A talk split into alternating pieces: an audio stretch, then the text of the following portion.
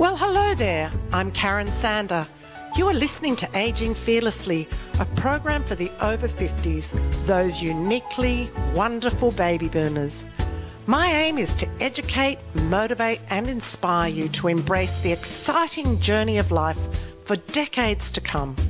So stay tuned to meet a variety of guests who will share their stories and passions to help us gain insight into the ways to live a happier, healthier life.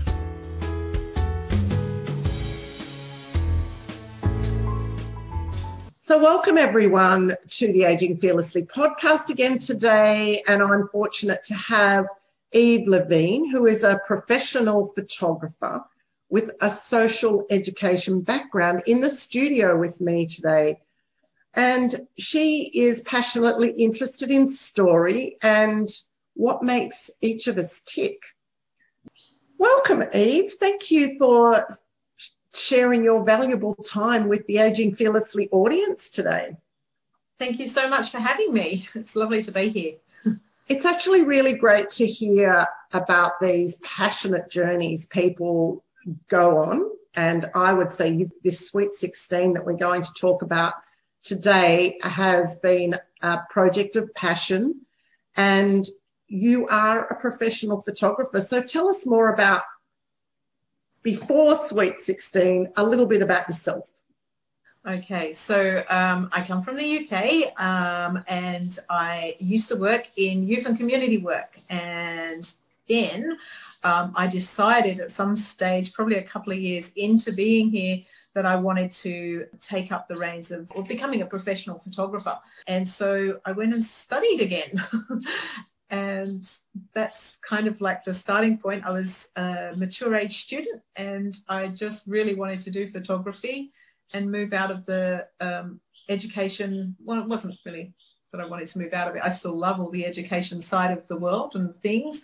I just I wanted to meld them, as you can see with the work. I actually wanted to meld those two stories together of my life. Yeah. So you were living in the UK until 1997. Is that correct?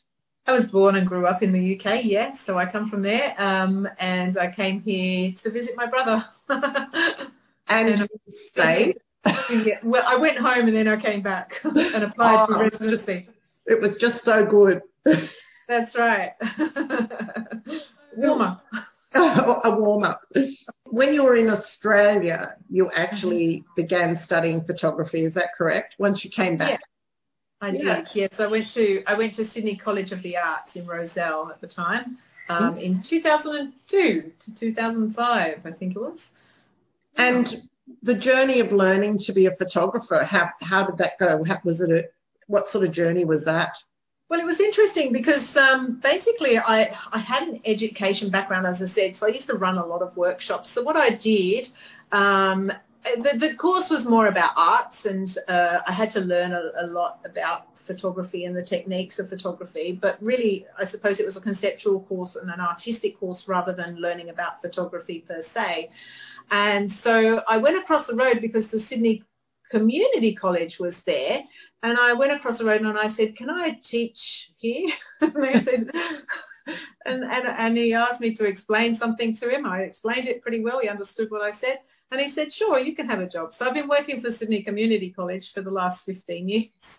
And I started when I was a student at, at, at studying photography. So I kind of learned a lot as well as I was teaching. Yeah. which was great because I was I was obviously always a step ahead of my students, but um, at the same time there were some curly questions every once in a while which I knew nothing about, and I'd be I'll come back to that next week, um, and go home frantically study and um, find out what that was all about. So that was kind of fun, um, and that's that was part of the learning curve. But I had the teaching background, so I had I, I had a, a, bachelor of arts in adult education, pretty much. yeah. So all you were doing really was the the skills you had in teaching, you were transferring to practical knowledge and teaching someone. So yeah, and and that works really well. And I, I love the fact that you're really learning on the job too. And it's about being honest with your students about saying, well, you know, I'll come back to you on that and, and learning it. I mean, I do that in my work all the time. I'll come back to you on that. Uh, it's a good strategy. yeah, it is. I'll come back to you on that. I actually don't know the answer or remember the answer to that. And um, exactly. I think that's really important. And it's all just part of the future learning, isn't it? That's right. And it's good to know what you don't know. And people will show you that by asking little curly questions every once in a while. and You're like, oh, maybe I do need to know this. Or people sit down and ask me all the time, can I talk to you about podcasting? And I go, yeah, really? I'm learning as I go and I'm changing my techniques all the time. But um, yeah. So a project that you've been working on is called Sweet 16. Yep. So, what prompted you to create Sweet 16? So, it's Sweet 16 with a subtitle What Advice Would You Give Your 16 Year Old Self? And basically, I um, it was probably 2012. Mm-hmm. I wanted to do a personal project, and I wanted to do a personal project which was about women in the world. Um, I actually was coming from a place of anger because I'd heard a statistic that one in three women would be um, sexually assaulted in her lifetime. And I thought that was disgusting. Um, and there was a that was from One Billion Rising, and I don't know if you're familiar with Eve Ensler of the uh, Vagina Monologues. She wrote that play, and mm-hmm. um, she she started One Billion Rising. And basically, on Valentine's Day, I think in 2012, there was a dance in the local area in, in Surry Hills. And, and, and women around the world on Valentine's Day and the community were gathering together and dancing to raise awareness about the fact that women and girls are still um, being assaulted. And mm-hmm. I wanted to do something that was a little bit positive but mm-hmm. wanting to be representative of all the different age groups. I'm like, how on earth can I do this? yeah. And I wanted to bring together, you know, I'm, I'm very socially um, minded, social um, justice and um, and equity. So that that you know, this was what was driving me. And um, I, I sat with a lot of different ideas of, of what I could do in photography to, to raise some form of awareness that was positive about the contribution of women in society and speak to all ages. It was pretty tough to come up with anything, and a whole lot of things hit the cutting room floor, as it were. Yeah. And um, and I'd watched a little video which was um, about people and their, who'd survived melanoma and they were telling themselves what when they were younger what they would have done. So i went that is it. That's that's the little nugget. Let's have a look and see where we were when we were younger and where we are now. And so that kind of like um, is an intergenerational um, loop. And we can still talk about young people today and um, different generations can look at when they were 16 and share some of that information and see where that journey, life journey has taken them. I thought it was quite interesting and it, it took off. well, I, I, love the idea. And, um, you know, some of the things that I'd tell my sweet 16 year old self. Mm-hmm.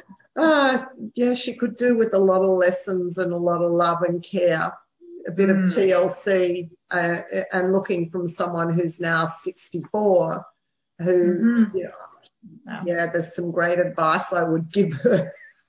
Maybe you could be in the second edition. oh, I'd love to be. I, I, I think one of them you said melanoma, and you know, I am. I think they call me a type A skin type. Like I am the fairest of fair, uh, and I worked with a woman wow. in the film industry years ago who said people like myself and her redheads should never have come south of the Tropic of Cancer. Oh my uh. We should have stayed up there in the dark, in the, you know, with up there in Norway, where the sun rarely shines. And, um, right. Because I spent a lot of my life on the beach with mm. baby oil slapped all over me. And um, it's, you know, I've paid the price um, mm. with some. Mm a lot of dollars spent at the skin specialist. right. Oh my goodness. well, so, so yeah, so that's just one of the things I talk to my sweet 16 itself about. You, you, you can't change the color of your skin by just going out into the sun. You're not going to no. get suntan.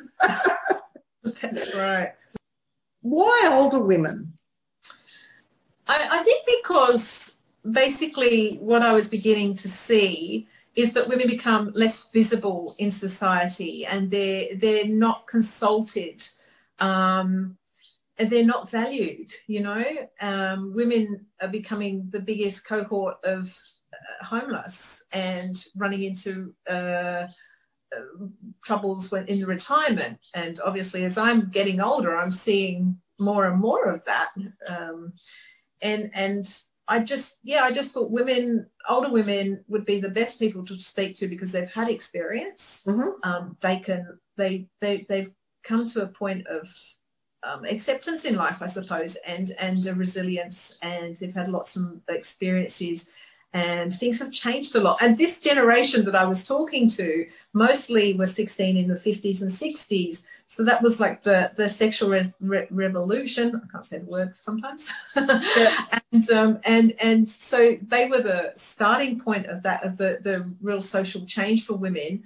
Um, Yes. Though not much changed for them in their lifetime as they were younger, and now as they're older, um, uh, uh, they're just ignored. you know, a lot of changes started to happen probably around the 60s and 70s. Um, And I was talking to someone else recently about um, just the 60s and 70s and things like teenage pregnancy, for instance, Right. and how it was just frowned upon. And young Yeah. women that found themselves pregnant were, were shipped out of home and into some sort of institution to have a child that never actually came And back home with them. yeah, exactly. The children were taken away from them. Yeah. Exactly. and probably a very hard thing for them to do. They carry that with them through their lives, and often for many of them, it's a secret. It's always Exactly. a secret.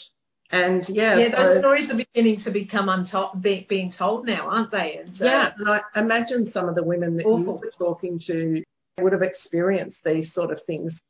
I certainly knew of others that had. It's not really spoken about in the book, but I do know um, that yes, that, that that was definitely part of uh, an exper- uh, experiences. So, So the changes, I mean, gosh, you know, great times, I think, growing up in the 50s and 60s. And then the 70s was, you know, so many changes happening so quickly. And it's just getting faster. Yeah, it is. And it's interesting to kind of go through those changes and looking at them and seeing what different, how different people uh, experience them, I suppose. I, I myself, I was 16 in like the 80s and I was a very confused person. I mean, as a young woman, I had a lot more choices, I suppose, than my mother, but my mother worked incredibly hard. Like at one point when we were kids, she had four jobs. yeah, super, super hard and and but the choices I realized with the older women that I spoke to was there wasn't there wasn't many industries that they could enter into. There was um, education, secretarial, nursing, and childcare, and lots of women weren't expected to go to college. And the minute they got uh, married, they were expected to quit their job. Yeah, my mum was one of the first ones that um, she married in 1952, and she wasn't asked to quit her job. But, you know, I, she did, once she had children, she left her job and uh, didn't go back till I was about 12, which I must say I resented when she did go back because she wasn't there when I came home from school. But that, that was an adjustment thing for me. But, you know, it was unusual for mums to go back to work. They, they were home. It was probably Yeah. in the late 60s, early 70s that women started to go back to work to support their families alongside Yeah. their husbands. Nowadays, women aren't even able to choose to have families often because they can't afford to not take the time off work, and um, and and we know that women are left have left superannuation as a, as a result of the gaps in their their career um, Oh, absolutely. yeah, I think that um, Different you know, women in superannuation, and you mentioned earlier, older women are really struggling. The whole retirement Yeah. thing even is like, how do I afford this? And there's a lot of women like myself who have gone through life single. We would have been called the old maids, the old spinsters, which is a Yeah, word I really hate. The bachelor was like, I don't the bachelor was like, oh, he's a bachelor. It sounded all glamorous, but you say, oh, Yeah. she's a spinster. It was like, well, what's wrong with her? It's correct. Yes, there's always those double. Uh, yeah, but don't get me started. there's a lot of women that I know. A lot of single women. Some of them are mums, and, but raise their children alone. Yeah. But I think a lot of these women are they've put everything into their children and raising healthy, yeah. great children, and financially they're not in a in a good position for retirement. Is what I'm trying to say. Yeah and and as someone I heard recently say, we, you know, women are going to continue having children. we hope. Otherwise, yeah. that that's the end of the human race as, as we know it. I mean, maybe we don't need quite as many as we've got anyway. But that aside, we need to find a way to create a workplace which accommodates um, the the needs of families and um, women specifically. And I'm I'm a childless woman myself, and I'm I'm happy with that. But if there needs to be a gap in uh, uh, in, in maternity when actually having the baby, but you know, partners and uh, uh fathers can take a role in uh, the sharing of the, the the load, basically. So, how did you find your participants for Sweet 16?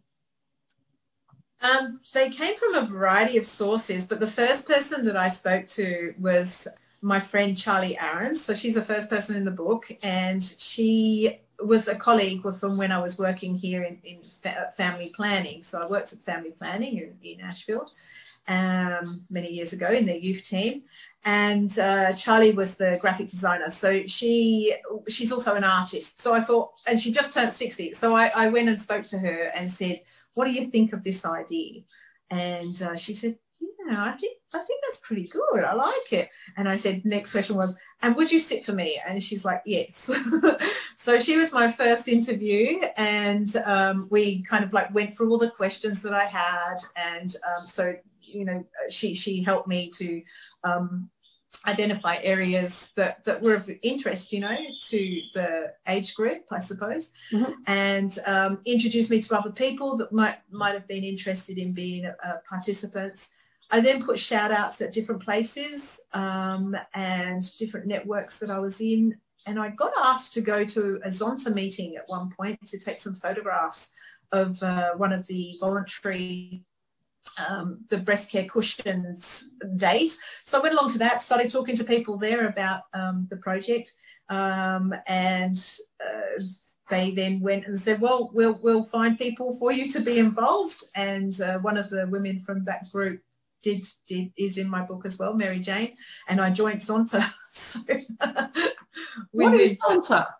Uh, Zonta is a charity for the advancement of women and girls. So that was oh, right up my alley. okay, it's an inter- yeah, it's an international charity, and it, it, it's it's advocacy, education, welfare, uh, supporting women and girls in education, um, healthcare. We do local and international uh, fundraising events and um, and projects. So the breast care cushions is one of the local projects that we do. Yep. So breast care cushions are for women and men that have had mammograms and come out of surgery. It's really uncomfortable when you've got a scar and you've got a bra to put on or a seat belt. So if you've got a cushion to put underneath, then it, it really helps ah, with interesting. that. I, yeah. So is it Z O N T A? Yes. Oh, it's a, never heard of it. It's an it started in America. It's 100 years old last year, um, and the, it's it's global. Oh, and so I'm, I'd love to get more information out about that for sure. Yeah, it's, well, it's I don't know where I've been, but I haven't heard about it. So, um, yeah, we don't do the best in marketing, unfortunately. so, what surprised you about the women's stories? Um, I suppose the biggest surprises were really about the reflection for myself and how it made me more um, empathetic in some regards um, to the journeys of others before me, and particularly my mother and my grandmother and their relationship, and then my relationship with my mother. Um, and recognizing, yeah, we're all on this journey, we all struggle. Um, not that I hadn't really thought of those things, I suppose, before, but coming through the stories of the ladies, there was so much resilience um, and courage, and and these women were so um, de- determined and and really educated. So you know, there's there's they just got on with things. So some some experienced domestic violence, they'd experienced um, abuse in their childhood. Um, not, i don't necessarily identify the people in the in the book, but um, um, but the, the, the resilience and the self knowledge was was really strong, really really mm. strong. Um, and I suppose there was that contingency for, throughout. Um, so it, it, was quite it was quite lovely. Yeah. Well, resilience is a word that mm. applies, mm. I think, to a lot of women, and you mm. know, it's it's a it's a very it's very powerful to be resilient. You know, yeah. Um, well, they have to put up with so much. There's a lot of pressure on women. I mean, because especially that they are working, they are looking after children, they are looking after um, parents or have in the past, and um, and and and they, they get every every era brings its own challenge, and then on top of that, we've got the social um, expectations of being and being seen to be a particular way, and we've got such conflicting um, ideas, you know, of the of the being vivacious or being beautiful or being um, uh, the, the carer, and then mm. we when we step out, and, and some of them really conflict these these ideas. Um, yeah. And, and, and, and so it, it's quite difficult to navigate that space, I think. Navigating all of that can be really difficult. What do you want the work to do? Like, who's it for?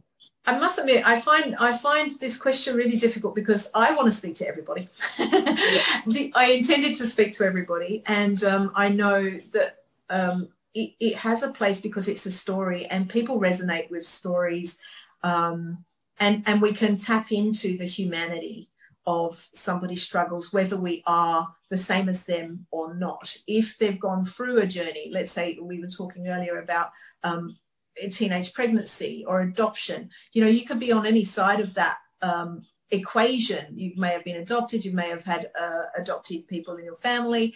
Um, you can relate to something somewhere. You will mm. know somebody somewhere that has had some form of experience similar to other people's. And I was quite surprised at the number of men that came to my exhibition when it was an exhibition and that enjoy it. And when I speak to people about the project, the way that men's faces light up. I don't, I wouldn't have imagined that. That was a surprise, I suppose. Yeah. I wouldn't have imagined that. And their faces light up and they go, oh, that sounds really interesting. And I'm thinking, oh wow, that's good. I, yeah. really enjoy, I really enjoy that. And younger ones enjoy it too. You know, I, I kind of think, oh, it's going to be older women that really resonate, obviously, because it's speaking about them um, and, and, and there's more similarities and, sh- and, and, the shared story, I suppose, of living in that era or being a woman and having the experiences of family and etc. But it does, it, it kind of crosses uh, nations and genders. Exactly. And I wanted to do something that was intergenerational basically because I think we really do need to open the door and stop dissecting segments of society. We inter we interact, we inter we're interlaced. We are not an island. Mm-hmm. as, as they say, no man is an island or no person is an island. We have interactions constantly across the ages. We don't just in, exist in isolation of groups and, and, and the intersect is where it's interesting because we're slightly different, but we have a shared humanity at the end of it.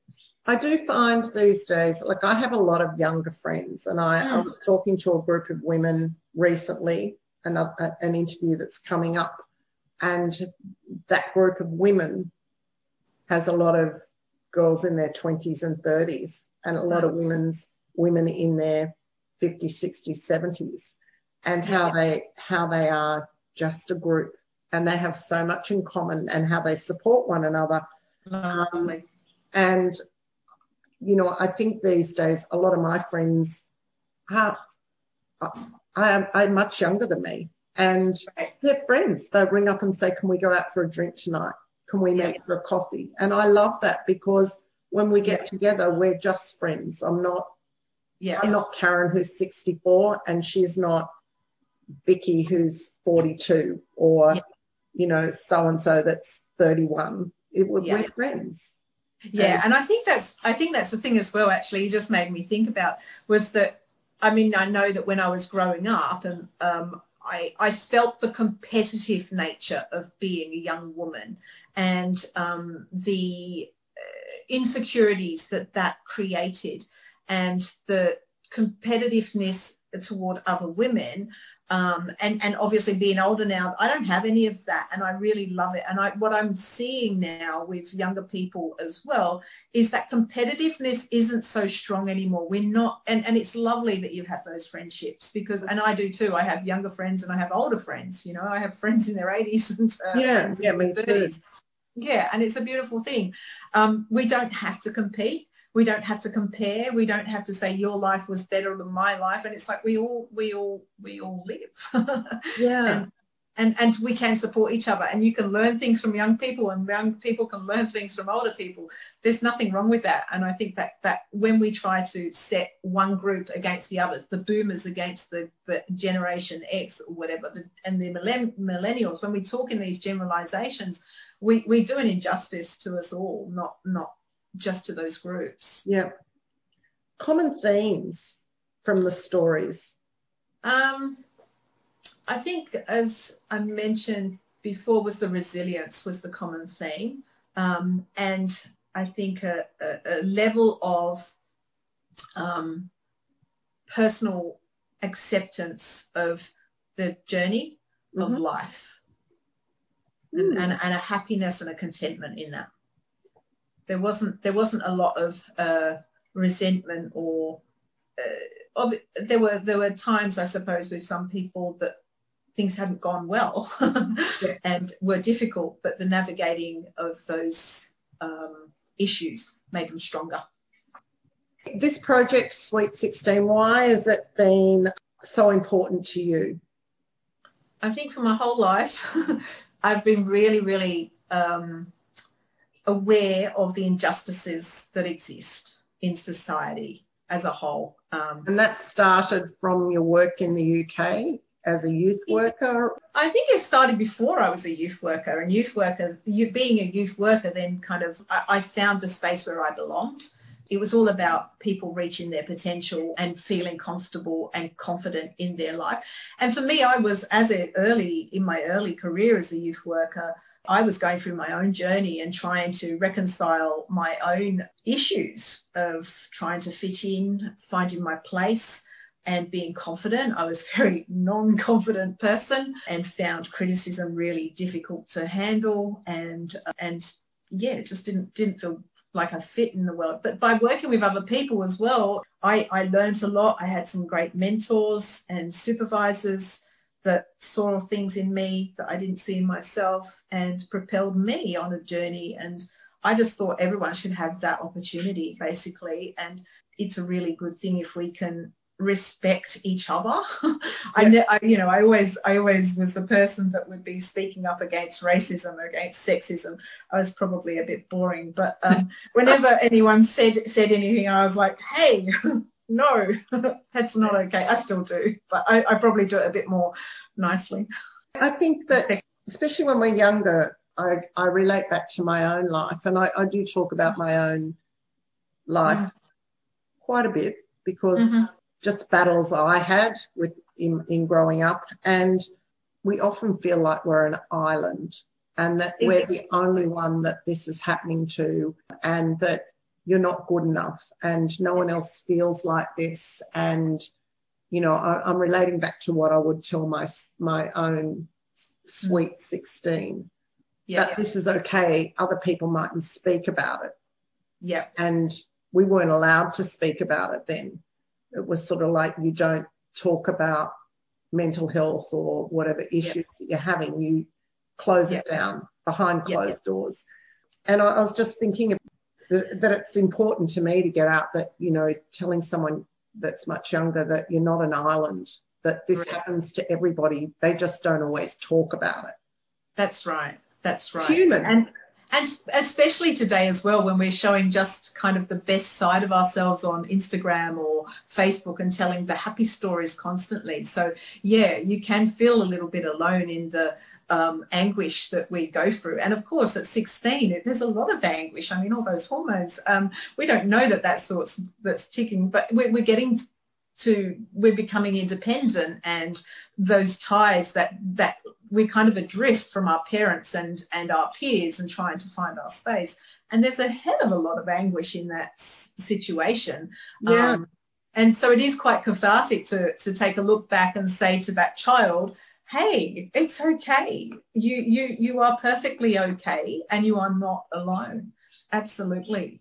So, in my interviewing of people, I find the same theme comes out a lot that we we need to be able to tell ourselves that we are okay, and you know this is just now. There's there's a lot going to happen in the future, and you will be okay. Just trust me. It's like Yeah. looking back, you will be okay. yeah It's, and i always i always think well in a hundred years time will this matter hey, tomorrow will it matter? well, there is that too. I mean, if you want to take a long view or short view, whichever, it's true. Yeah. It doesn't matter, does it? I can't even remember what I was doing last week half the time. well, half the time I can't remember what I did the next day, the day before. Um, Yeah. But yeah, Yeah. it doesn't. You know, I think that's um, Yeah, it's really important to be able to to to help younger people too to know that it will be okay. This is just now. yeah, You know, don't don't look too far forward. You no. know, And of course, it's such a difficult time, isn't it? At 16 here in Australia, uh, uh, the 16 year olds are selecting the HSC um, project or, or sub- subjects. and so- this is your life. Get it right now. yeah, I know. And it's so that so that's quite a pressure. I can imagine that would be quite a pressure. I didn't have that, so you know the pressure of you know you've got to do well in your HSC and I think Mhm. well I didn't do particularly well in my HSC has it mattered no not really I bumbled along and got there and I'm Yeah. proud of what I've done can you give us some idea about the style of the book photographs stories how does it work Yeah, absolutely. There is an introduction to each woman as when she was 16. So basically, I've got a little picture of when she was 16, if I had one available, which was fabulous, um, or as close to 16 that sh when she when she was 16. And then there's a summary of where she lived, who she lived with, what she was planning in life, what she wanted out of life, and what kind of work she had done. And then on the next page is the portrait that I created with her. And usually I would do it after the interview. That was the best way. I kind of get to know the person and Yeah. then would do the photograph afterwards. So I kind of feel like I've got more of a, an understanding of who she is and where we should actually take the photo. And we usually took the photo in the home or a place that was relevant to to her. Um, so yeah, so then the, so we have the the when she was 16, the next page the quote and her photograph basically. oh So- sounds amazing so the oldest woman that you interviewed She was 85 at the time and she she was 16 in 1944. Which was just incredible to hear, hear her story. I spent three, three hours with her. she was a lovely lady, um, Doris Hart. She was in the Midlands in the UK, and so it was the middle of the war, basically. Yeah, and um, oh wow, it was incredible the stories that she told about you know the the, the they were in the middle of the Blitz. They had to run to sh- uh, bomb shelters and it was a pretty scary time but she that sounded very very stoic and her parents were very stoic and they were quite christian. Um, so it was like well if it's your time it's your time. If it's not it's not. There's nothing you can do about it. Um, Yeah. so just get on and be you now. And there were children in her class that didn't survive you know? So it was pretty harsh. And she was a wonderful lady. She worked in pediatrics and in uh, hospital administration in terms of uh, structure of uh, hospitals and how they work. So yeah it's amazing, amazing. And- and the youngest person you interviewed for the Had just turned 60. oh so that was your friend No, um, she was about sixty-one by the time I we got round to everything. So I think she, but no, the uh, the other lady was like literally one week into being sixty. So, um, and that was Elizabeth, and she was um, uh, and she was a primary school teacher. And, and yeah, she has some interesting things to say as well about growing up and, and, and as we've spoken about sort of like the mistakes that you might make as a kid and sort of like things you can get over. Yeah. Um, yeah and and and parenting and and parents and uh, the relationship with her parents. So that was quite interesting. Um, yeah. It, it, just sounds amazing. So I, I am going to have to get hold of a copy and, and have Most a real squeeze at it. So Yve this has been a really big project. It's ambitious. What would you say to someone else that has a project in mind? What advice would you give them Ah, great question. I like that. um, I I would say um, uh, you've got to kind of nut it out. I really did have some great sounding boards with my project, mm-hmm. and I got some really good su- support, which I didn't expect um, from uh, places I didn't expect, basically. Um, but if it's a photographic project, speak to other photographic people who have um, done work in the uh, not in your area necessarily, but in an in an area of photography, and seek their advice and support because they will be a, a strong um, support system, and make it as simple as you can. You know, I what I found with my with like I said, I went through a big period of kind of throwing ideas together and I came up with these different portraits because like I said I wanted it to be a portrait yep. and of women. And then I'm like well what am I trying to say and why? And so you really kind of like have to nut those things out. But then it kind of like evolves anyway and you get the you get the nugget of what it is you want and then you, it simplifies and you have to kind of like take some things away sometimes which just don't fit because it overcomplicates the the story. Yeah. Um, so it's all about editing as well. Yeah. oh, editing's good. Yes i know. putting a book together is not an easy thing to do believe you, you know now well, i know you've gone through that. Oh i've gone through it and i i think second time round maybe one day i will again. Mm-hmm. it, mm-hmm. it's so time consuming uh, it's all yeah. consuming that you you do have to um, you have to have your your head in the right space to do it and uh, and allow that time because I know there was many nights that I locked myself into the spare room at my computer at two in the morning tapping away wow. um, just to get the content but then it's, it's yeah. after the content then it, it's not easy it's a long project. But I, I think I was lucky. Yeah. Sorry, I was going to say I think I was lucky because mine's mostly pictures. I don't have a lot of words. yeah. So, but I think you know any project that if you're passionate about it, it's worth doing, and don't be put off by by um, what might appear to be a difficult task ahead. It's well worth it in the long yeah. run. Um, the satisfaction it brings to you totally. with, you know and to other people. And you know i just i just think you've got to you've just got to do it.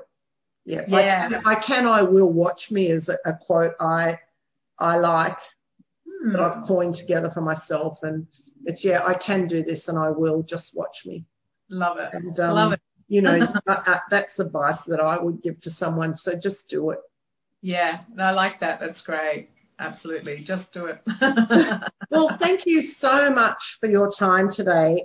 I know that Sweet 16 has been for you a wonderful project and will be for the people that purchase the book and actually can see the work that you've done. And I think we all should have a little chat to our sweet 16 year old self.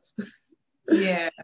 Yve, thank you so much for coming on my podcast today, my radio program. It's people like you that bring so much joy and pleasure to my listeners. So, yeah, it's been great to get to know you. Thank you. An absolute pleasure, Karen. Thank you for having me. It's been wonderful too. I really enjoyed talking about this project.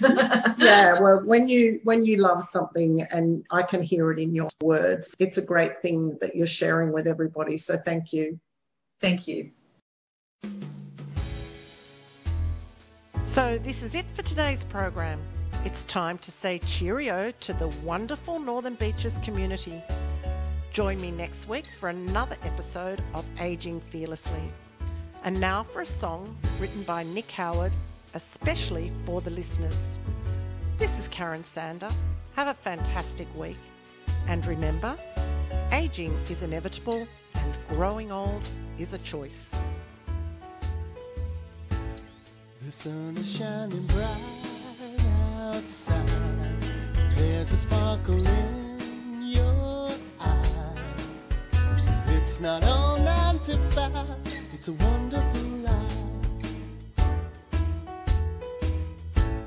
Let's go and climb mountains high, swim across oceans